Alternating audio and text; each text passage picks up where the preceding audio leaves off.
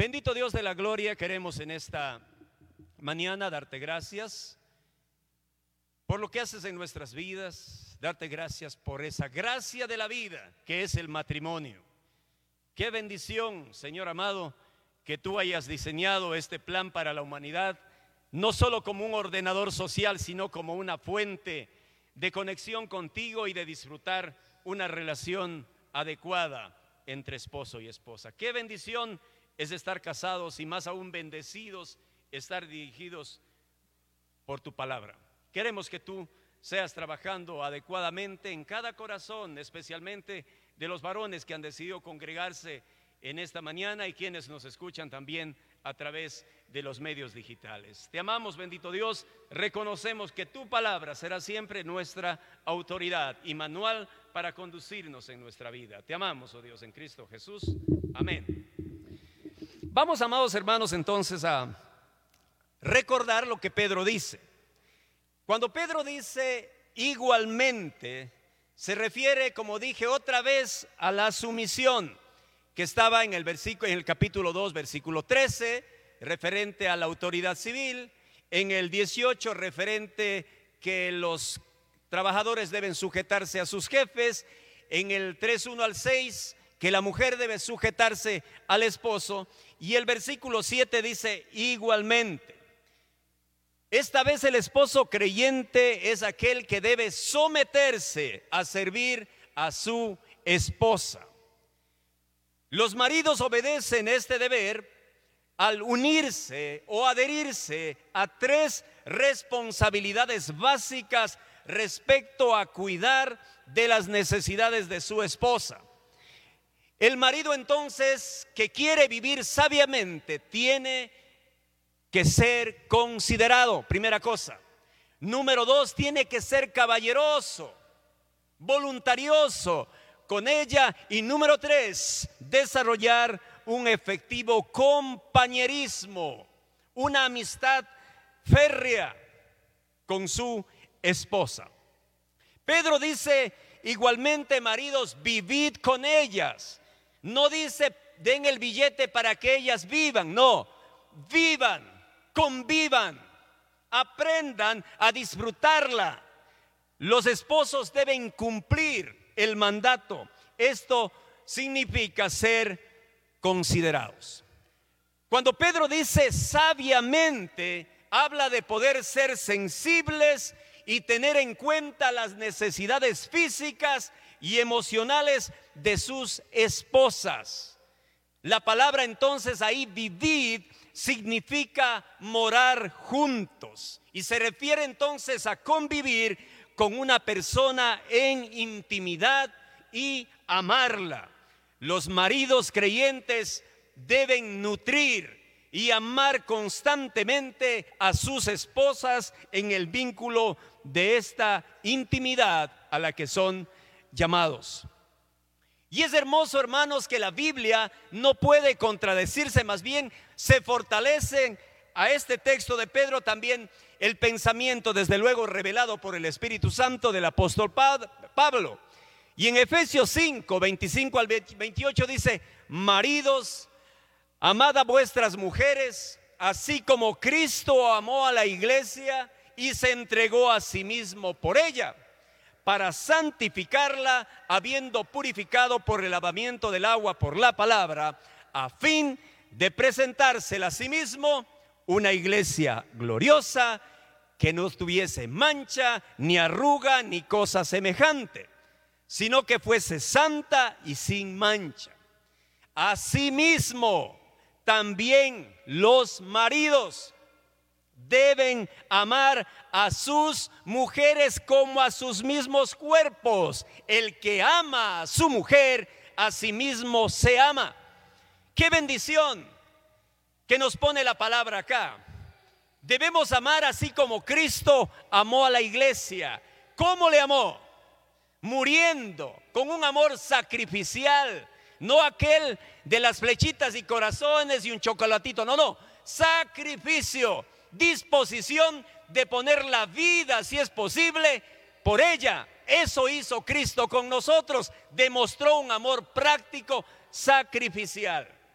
La Biblia también en el libro de Proverbios dice en el capítulo 5, verso 18-19, sea bendito tu manantial y alégrate con la mujer de tu juventud. Como sierva amada, graciosa gacela, sus caricias te satisfagan en todo tiempo. Y en su amor, escuche varón, y en su amor recréate siempre. La mejor forma de poder ser considerados como esposos es darle el lugar a ellas. Si la Biblia nos manda a tener un amor sacrificial por ellas, debemos hacerlo. ¿Se imagina lo fuerte que es cuando un hombre no le es leal a su esposa, aquella que le dio todo, los mejores años de su juventud? Si Pedro nos está diciendo acá, y Pablo también, que debemos amarlas con un amor sacrificial, estar dispuestos a poner incluso la vida por ellas. ¿Se imagina lo fuerte que es cuando un hombre es desleal? No es considerado, no es caballeroso, no es compasivo, no desarrolla un liderazgo adecuado con su esposa. Debemos entonces, varones, desarrollar en nosotros esa vivencia de consideración hacia ellas. La otra palabra que está ahí inmiscuida en este texto es que usted pueda ser caballeroso. Dice, dando honor a la mujer como a vaso más frágil. Un esposo creyente debe ser caballeroso con su esposa, entendiendo que ella es un vaso más frágil, ya que es mujer. Mis hermanos, así como la sumisión no significa inferioridad para quienes se someten, así la frase más frágil no significa que la esposa sea más débil, tal vez en carácter o en intelecto que su esposo. No, bajo ningún concepto. Tampoco significa que las mujeres sean espiritualmente inferiores a los hombres. Porque el apóstol Pablo, cuando escribe a los Gálatas en el capítulo 3, verso 28, lo deja claro. Que delante de Dios ni judío ni griego, ni esclavo ni libre, ni varón ni mujer, todos son iguales delante de Dios. Pero ¿sabe qué, varón? Lo que quiere decir es que ellas, por lo general, poseen menos fuerzas físicas que ellos. Ahora la mujer va a decir, no, miren nuestras medallistas. No, qué tremendas medallistas que tenemos, una fuerza que yo ya me desarmaría alzando ese peso, ¿no? Ellas son fuertes también en el orden físico. Pero lo que Pedro está diciendo acá, que muchas cosas, ¿no es cierto?, al varón le ha dado algunas capacidades de poder poner el pecho a las balas por la esposa, ¿no es cierto?, poder hacer algunas cosas que ellas son más débiles, ¿no es cierto?, en ese sentido. Y eso es lo que está diciendo la Escritura. Con esto entonces en mente, hermanos varones cristianos, nosotros debemos ser los proveedores, los protectores sacrificiales de nuestras esposas. Y es penoso que a veces la esposa más bien esté protegiendo ¿a quién? Al varón. Oh, vamos a ver, yo me acuerdo que mi hermano Pedro, tengo tanta confianza, hermano Pedro, vive un paraíso él allá, rodeado de árboles y todo. Y a veces creo que tenían gallinas ellos ahí, por ahí algún cuzumbo venía a quererse comer las gallinas. Y a veces si sonaba algo, yo no sé si la Pati salía o el Pedrito, ¿quién salía Pati? El Pedro, con la escopeta, hacer correr al cuzumbo, así tiene que ser. No, pero el varón a veces ¿qué dice? Algo está haciendo bulla afuera, anda a ver, ¿no? ¿A quién manda? A la mujer. No, el varón debe ser el que está dispuesto, ¿no? Ahí te quiero ver, cabeza espiritual. Ahí te quiero ver, líder, protector de tu esposa. Entonces, hermanos, sean creyentes o no las esposas, escuche esto, el esposo tiene que ser caballeroso. La Biblia dice, porque el marido es cabeza de la mujer, así como Cristo es cabeza de la iglesia, la cual es su cuerpo y es su Salvador. Qué interesante. Cristo cuida, hoy hemos cantado aquello, cuida, guarda, protege de la iglesia. La iglesia es la niña de los ojos de Dios, y Dios la guarda, la sostiene, y le dice al marido, a sí mismo, ustedes tienen que cuidar, tienen que proteger a sus esposas. Y dice Pablo cuando escribe a la iglesia de Colosas, maridos, amad a vuestras mujeres y no seáis ásperos con ellas. Si hemos sido llamados a cuidar, a proteger, ¿cómo podríamos entrar en un plano de ser destructores de nuestra esposa? Entonces hay hombres ásperos, sí lo hay. Y por eso es que las banderas del feminismo han sido levantadas en esta sociedad, porque lastimosamente el machismo también ahí ha superado los límites y ha llegado al punto del maltrato a la esposa. Cuando dice áspero, es una lija destroncadora. Si usted coge una lija gruesa para lijar una superficie de madera y por ahí se le resbaló el dedo, le sangra el dedo, destruye. Eso es lo que hace una lija gruesa. Eso es lo que dice, no seáis lija destroncadora con tu esposa.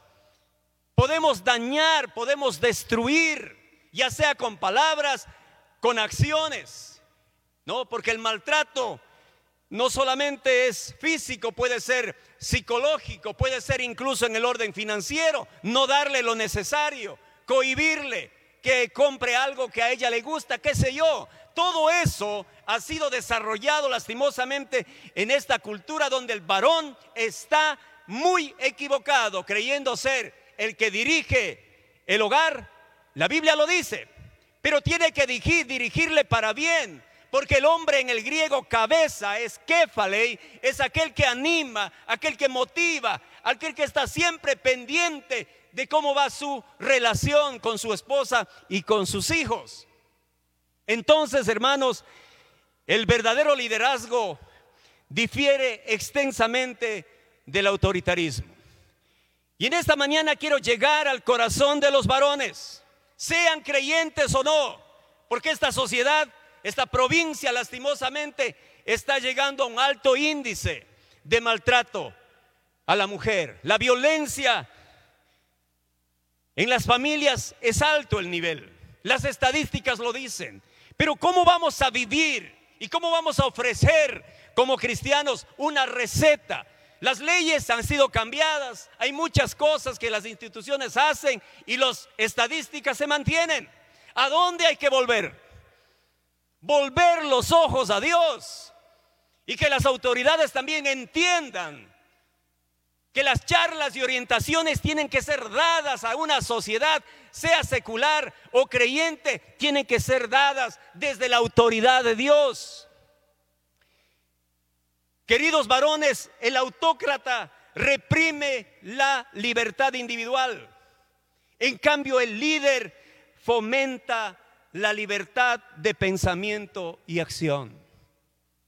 El autócrata es intransigente.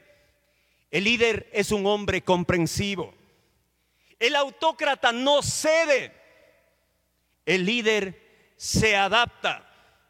El autócrata supone que no hay buena voluntad de cooperar y por eso está dicta y dicta órdenes en la familia. El líder sabe administrar, motiva, inspira e incluye con el fin de obtener la cooperación voluntaria para lograr una meta común como familia. Mis amados hermanos, varones, el amor debe mantener el equilibrio en el papel de líder. Y por lo tanto no nos da la autoridad de rebajar a nadie, más aún a nuestras esposas. El líder sabio que quiere vivir sabiamente con su esposa permite la discusión abierta y honesta e incluye incluso un sistema acertado para tomar decisiones, para resolver los problemas y para establecer metas. Cuando un esposo, escuche bien, cuando un esposo toma en serio la orden de amar a su esposa, tanto como Cristo amó a su iglesia, establecerá una asociación sustentadora en la cual él nunca forzará a su esposa a obedecerle, sino que de un modo sabio va a ofrecer un liderazgo comprensivo que le anime a esta mujer a seguirle como líder. Mis hermanos, tal liderazgo sustentador va a producir armonía y felicidad para ambos, y ciertamente, hermanos, seremos grandemente bendecidos por Dios. Las Escrituras ofrecen una multitud de instrucciones acerca de cómo usted, varón, debe ser un líder efectivo en el hogar. La autoridad se le otorga a la cabeza que satisface las necesidades de la familia. Sin embargo, en ningún lugar se ha concedido autoridad alguna para que el hombre ordene a alguien satisfacer sus mezquinos y egoístas intereses. Su liderazgo comprenderá tanto el amor como la autoridad, pero nunca Pedro está escribiendo para que un hombre sea un tirano de su esposa. El equilibrio correcto entre un liderazgo responsable y un amor no egoísta debe mantenerse en nuestra vida relacional.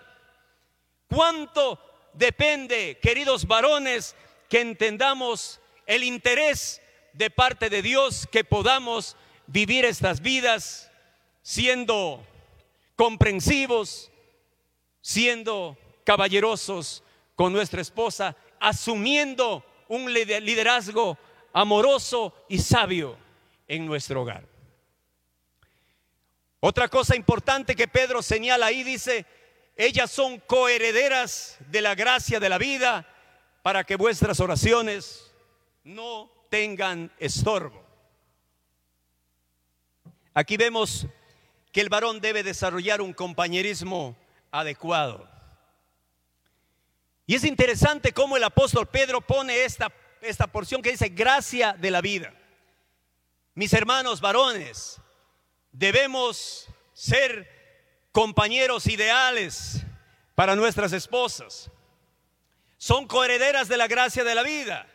Aquí no está hablando de la vida eterna, sino de la amistad verdadera e íntima que solo pertenece a aquellos que son poseedores del regalo más bendecido de Dios, en nuestra vida. ¿Cuál es? El matrimonio.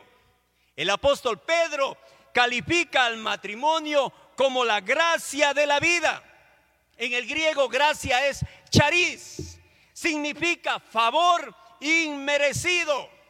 El matrimonio es una providencia divina dada a la humanidad, independientemente de la actitud que ésta tenga hacia el dador, que es nuestro Dios. ¡Qué bendición!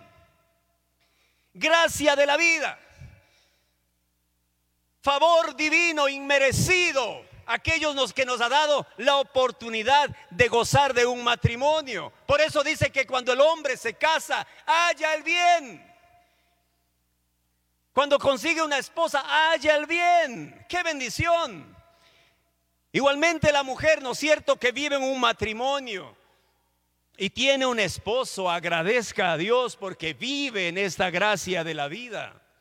La compañía en el matrimonio, la bendición más rica de esta vida. Mis hermanos, era un concepto extraño para la cultura greco-romana en la época de Pedro. Por lo general, los esposos no estaban interesados en tener amistad con sus esposas. Ellos esperaban simplemente que ellas mantengan cuidada la casa, que críen los hijos y listo. En contraste, el esposo cristiano debe cultivar todas las riquezas que Dios diseñó dentro de la gracia del matrimonio, dando honor a la esposa en amorosa consideración, en caballerosidad y en un estrecho compañerismo. ¿Es usted compañero de su esposa? ¿Es usted amigo de su esposa? ¿O hay amigos o amigas más bien más conectadas con su esposa que usted como varón? Y la Biblia nos habla aquí para que vuestras oraciones no tengan estorbo. Es la recompensa que Dios promete al esposo cariñoso y atento.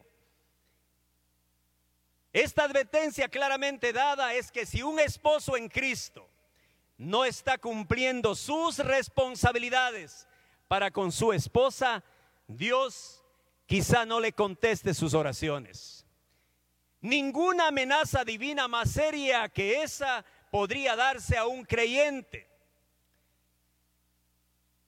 El apóstol Juan en el capítulo 14, 13 al 14 dice: y todo lo que pidieras al Padre en mi nombre, lo haré para que el Padre sea glorificado en el Hijo. Si algo pidieres en el nombre, dice, de Jesús, yo lo haré. Ahora, ¿qué sucede? Dios quiere bendecirte, varón. Quiere contestar las oraciones, el clamor de tu corazón, lo quiere responder. Pero aquí hay un impedimento, dice que si tú no vives sabiamente con tu esposa, dando honor a ella porque es un vaso frágil, es una coheredera de la gracia, de la vida. Tú puedes ser una persona que no recibas la contestación de una oración por no estar viviendo sabiamente con tu esposa. ¿Se imagina? Dios escucha. Dice que su oído siempre está atento al clamor de su pueblo. Y el varón puede perderse esta bendición porque no quiere vivir sabiamente con su esposa. El corte de la bendición es gravísimo. Lo que muestra un importante es el tierno cuidado que los esposos cristianos deben dar a sus compañeras de la gracia de la vida. La clave para tener un testimonio positivo ante una esposa no creyente es llevar una vida cristiana ejemplar como esposo fiel y sumiso. Esa obediencia, mis amados hermanos, agrada a Dios y proporciona el testimonio que honra a Jesucristo delante de su esposa. Tres cosas: compasivos, ¿no es cierto?, poder ser caballerosos, muy considerados, y que pueda desarrollar usted una amistad fuerte con su esposa. Concluyendo esto, un hombre que quiera vivir sabiamente con su esposa tendrá que cumplir a cabalidad los roles que Dios ha dispuesto para él como esposo. Si usted, varón, dice, ¿y ahora cómo puedo vivir sabiamente? Cumpla los roles que Dios ha delegado a usted como esposo. Es decir, el varón tendrá que ser amante y protector de su esposa. Usted no se hace daño, pues, ¿no es cierto?, no se corta, porque si se corta aquí siente el dolor. Dice: el que ama a su esposa, a sí mismo se ama. ¿Cómo puedes dañar algo que es parte de ti? Tienes que tratarle entonces como un hombre amante y protector de tu esposa. Tienes que ejercer tu liderazgo con amor y sabiduría. Y recuerda que el liderazgo no es opcional. Si es que puedo o me deja ella, no. Tienes que asumir tu liderazgo, pero ese liderazgo es el ejercicio de ser cabeza del hogar. Tiene que ser efectuado en un clima de amor y de sabiduría. Amante y protector, líder de tu hogar. Número 3, tienes que ser el proveedor, no solo del billete, de lo afectivo, de lo espiritual. De ti tiene que salir la provisión para que haya el equilibrio armonioso en la relación. Y número 4, varón, tienes que ser ejemplo del corazón de Dios para tus hijos. Si tú dices que Dios es un padre, y muchos oran y dicen: Padre nuestro que estás en los cielos, aquí hay un representante de ese padre. Tú, esposo, tienes que asumir tu liderazgo espiritual y que el hijo no tenga una idea distorsionada de quién es Dios. Si quieres que tus hijos tengan una idea adecuada de quién es Dios, pues asumamos nuestra responsabilidad de ser ejemplos del corazón de Dios para nuestros hijos, sacerdotes espirituales de nuestra casa. Ahí es cuando tú estás cumpliendo esto de vivir sabiamente con tu esposa, dándole honor como a vaso frágil, siendo amante y protector, siendo líder, siendo el proveedor y el ejemplo del corazón de Dios para tus hijos. Y por último, queridos varones, nosotros, mediante el conocimiento que vamos desarrollando de la palabra y también de nuestras esposas, debemos llenar sus necesidades básicas para que ella pueda sentirse llena, feliz, y para ella no va a ser un problema sujetarse a un líder amoroso y sabio. Fue diseñada la esposa para sujetarse, porque Dios dice: mujeres, tienes que estar sujeta a tu esposo, así como te sujetas al Señor. Fue diseñada, pero se imagina si el hombre es un autócrata, dictador. Qué difícil se le hace en una sociedad someternos a un dictador. Lo mismo se hace difícil a una esposa, hijo, someterse a un liderazgo dictatorial. Entonces, varones, llenemos esas necesidades. Y de acuerdo a lo que dice la Biblia, es con sabiduría se edifica la casa. Dios nos da el diseño en su palabra para edificar nuestro hogar. Con prudencia se afirma. La prudencia son los puntales para que la casa no se caiga. Siendo prudente, cuidadoso, precavido, viendo adelante siempre qué peligros puede venir para mi esposa, para mis hijos, llenando esa necesidad entonces de qué, que Dios diseñó a la esposa. Toda mujer, varón, recuerda esto, grábate aquí, toda mujer necesita amor. Ya te expliqué, no de flechas y corazones, amor sacrificial. Ella debe ver en ti que eres un hombre que estás dispuesto a todo por protegerla a ella. Si ella se metió en alguna dificultad, no le digas: allá te jodas. No, usted vaya, que caigan las flechas en usted, protéjale a ella. Para eso está usted. Ahí te quiero ver, varón, protegiendo a tu esposa, porque ella necesita ese amor sacrificial de parte tuya. Número 2, toda mujer fue diseñada por Dios para tener ¿qué? Una necesidad en el área afectiva. Ellas quieren sentirse seguras emocionalmente.